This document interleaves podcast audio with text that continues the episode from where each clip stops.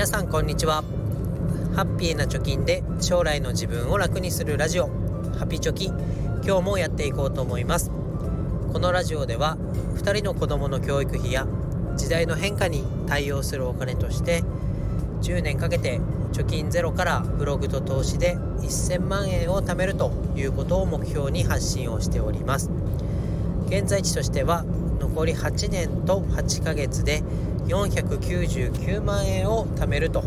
いうところになっておりますえ今日のテーマはなんとかをやれとかねなんとかしちゃダメだよっていう時の根拠をしっかりと示そうねというテーマで話していきたいなと思います。まあ、結論はですねなんか人にこうやれとかやるなっていう時ってよく調べもせずに過去の経験からそういうアドバイスじゃないですけど、そういう指示とかあしてることが多いなというふうに感じます。まあ、それをね、えー、ちょっと調べれば分かることとかちょっと自分がやってみたら分かることっていうステップを踏まずに人にあだこうだねやれとかやるなっていうのはやっちゃダメだよねということを思いましたで、えーと、やれっていう時とやるなっていう時2つの事例をもとに話していきたいなと思います。まずやるなという方が分かりやすいと思うのでやるなというもの例から見ていきたいと思います。最近投資の媒体を見ていてこういった質問がありました、それは、まあ、積立 NISA がこれから来年度に向けて新しい制度になるということで社会人1年目の人がね、えー、質問してた内容なんですけど、え親に積立 NISA 始めてみようと思うんだっていう話をした時に親からえやるそんなのやっちゃダメだよとコツコツと貯金しなさいよと言われたというようなことが書いてあって本当にそれが正しいんでしょうかみたいな質問内容でした。でおそらくこれやった方がいいよというふうに後押しをしてほしくてこの社会人1年目のね質問者さんはこの投資メディアに投稿したんだと思います。でなんでじゃあ親はやるな積み立て NISA はやめといた方がいいよと貯金をコツコツやってね、えー、貯めなさいっていうふうに子供に対して言ったかっていうと一番の原因っていうのは積み立て NISA のことをよく知らないから、まあ、知らないもんはやらない方がいいよと、まあ、現状維持バイアスじゃないですけど、まあ、よくわかんねえからやめとけって言ったんだろうなと思います。そうじゃなければおそらく自分で親自身がまず積立 NISA ってものを調べたりとかやってみてこういうデメリットがあるからやんない方がいいんじゃないのっていうようなことを、まあ、根拠としてね、えー、子供に対して示すことができるんじゃないかなと思います。ただこの根拠がないっていうのはおそらくまあそんな知らない言葉だし調べるのもめんどくさいし、まあ、やんなくていいんじゃないのぐらいのレベル感で、えー、子供に積み立て NISA はやめときなさいみたいなことを言ったんじゃないかなと思います。あとは、まあ、投資っていうところで言うとなんかね投資は詐欺が横行してるとかお金が減る可能性があるとかそういった情報、まあ、自分も調べもせずにというか、まあ、聞いただけの情報で子供にそういうアドバイスをしたんじゃないかなと思います。なのでここからも分かるように何かね根拠があればそのアドバイスっていうのも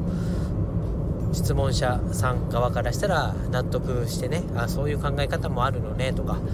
こういうことが懸念されるからやんない方がいいんだって言ってくれてるんだっていう風に腹落ちすると思いますけどただ頭ごなしに相談したことに対してそれをやんない方がいいんじゃないって言われただけでは納得しないよねっていうのがまず一つです。じゃあこれをやりなさいよという方でも根拠が必要だよねっていう例がありました、えー、それは子育てコラムみたいなのを読んでいて、えー、小学校1年生の子供が、まあ、夏休みに入りましたと。で小学校ではね夏休みの宿題っていうのが必ずあると思いますけど親から夏休みの宿題を、まあ、やっときなさいよと。で後からまとめてやると大変だから今のうちから少しずつ始めなさいよと言われたと。でただその始め方っていうのがね分かんなかったり全体像が把握できていなかったことが原因で結局まあコツコツはやっていたものの最終的に夏休みの終わりの1週間前になってこんなに終わってないことがあるっていう風に気づいて焦ってやった経験があるよみたいな話がありました。これもね根拠を示した方がいいなと思う事例の一つかなと感じました。で宿題やっときなさいよと。後になったらいっぱいね大量になっちゃって大変だからやっときなさいよ。少しずつでも進めなさいよっていうのは、まあ、誰でも言えることかなと思うし、まあ、自分がねそれは経験したことではあると思うんだけど、まあ、なんで大変になるのかとかどのように進めたらいいのかっていう方向づけまで子供に対してしてあげないと、まあ、やったらいいってのは分かるけどじゃあなんでなんだろうとかどういうふうに進めたらいいんだろうっていうところまで子供が自分の頭で考えることができないと行動に移すのは難しいよねっていうようなことが、えー、思いました。やった方がいいよと。夏休みのギリギリになって終わりギリギリになってやるのは大変だからっていうのは分かるんですけどじゃここで根拠というのは何かといえば全体量がこれぐらいあります。算数のドリルがありますとか自由研究がありますとかまあ、いろいろあると思う。日記がありますとかあると思うんですけどじゃあこの日記はね毎日1日ずつ書いていきましょう。で計算ドリルっていうのは1日何ページずつやったら何日で終わりますよと。あとは自由研究っていうのがあるけどこれはコツコツやるっていうよりもここまでにテーマを決めてでここに、えー、じゃあ実家実践するとかね実験だったらやるとか何かを見てレポートを書くならこの日に何かを見るのでその次の日とか次の次の日までにはレポートを書き上げましょうねっていうような指針を示してあげないと小学校の1年生とか低学年のうちっていうのはなかなか自分の力で課題を進めていくっていうのは難しいんじゃないかなと思います。でこれを具体例を、まあ、やるバージョンやらないバージョン見るにつけやっぱ頭ごなしにねやった方がいいよやらない方がいいよっていうだけではあ行動に移すっていうのは難しいんだなっていうようなことが考えられます。だか実際自分もそういう経験があります。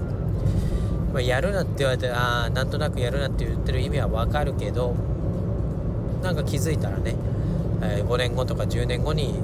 そのやりたかったなって思うものをやっていた人の方がなんかスキルアップしていたりとか資産が増えていたみたいなこともありますし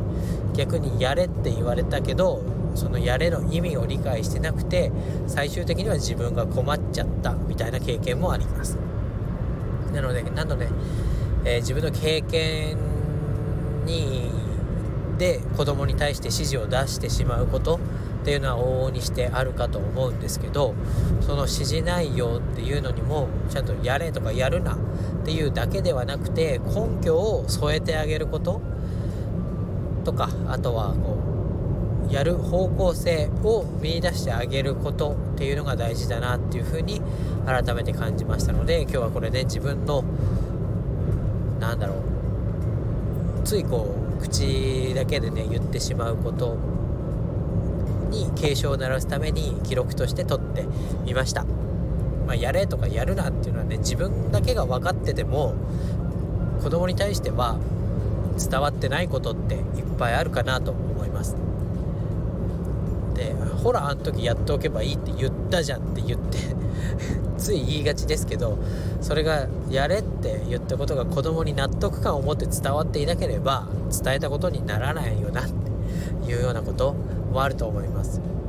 でさらにはそこの根拠が納得して伝わっていればこの例えばね夏休みの宿題だけではなくていろんなことにね汎用性を持って自分の頭で考えられる材料になるなということも思いますのでこう一個一個の事柄にやれやるなっていうことを言うのではなくてじゃあなんでなんだとかやれと言ったからにはどういう理由があってとかどういう方向でやっておけばいいんだというところまでもう一歩進んでアドバイスをする指示をするということがまあ子供に対しても仕事においたら部下に対してもそういう何て言うんだろう後々自分が楽になる方法として、えー、いいんじゃないかなと思いましたので今日はお話をしました。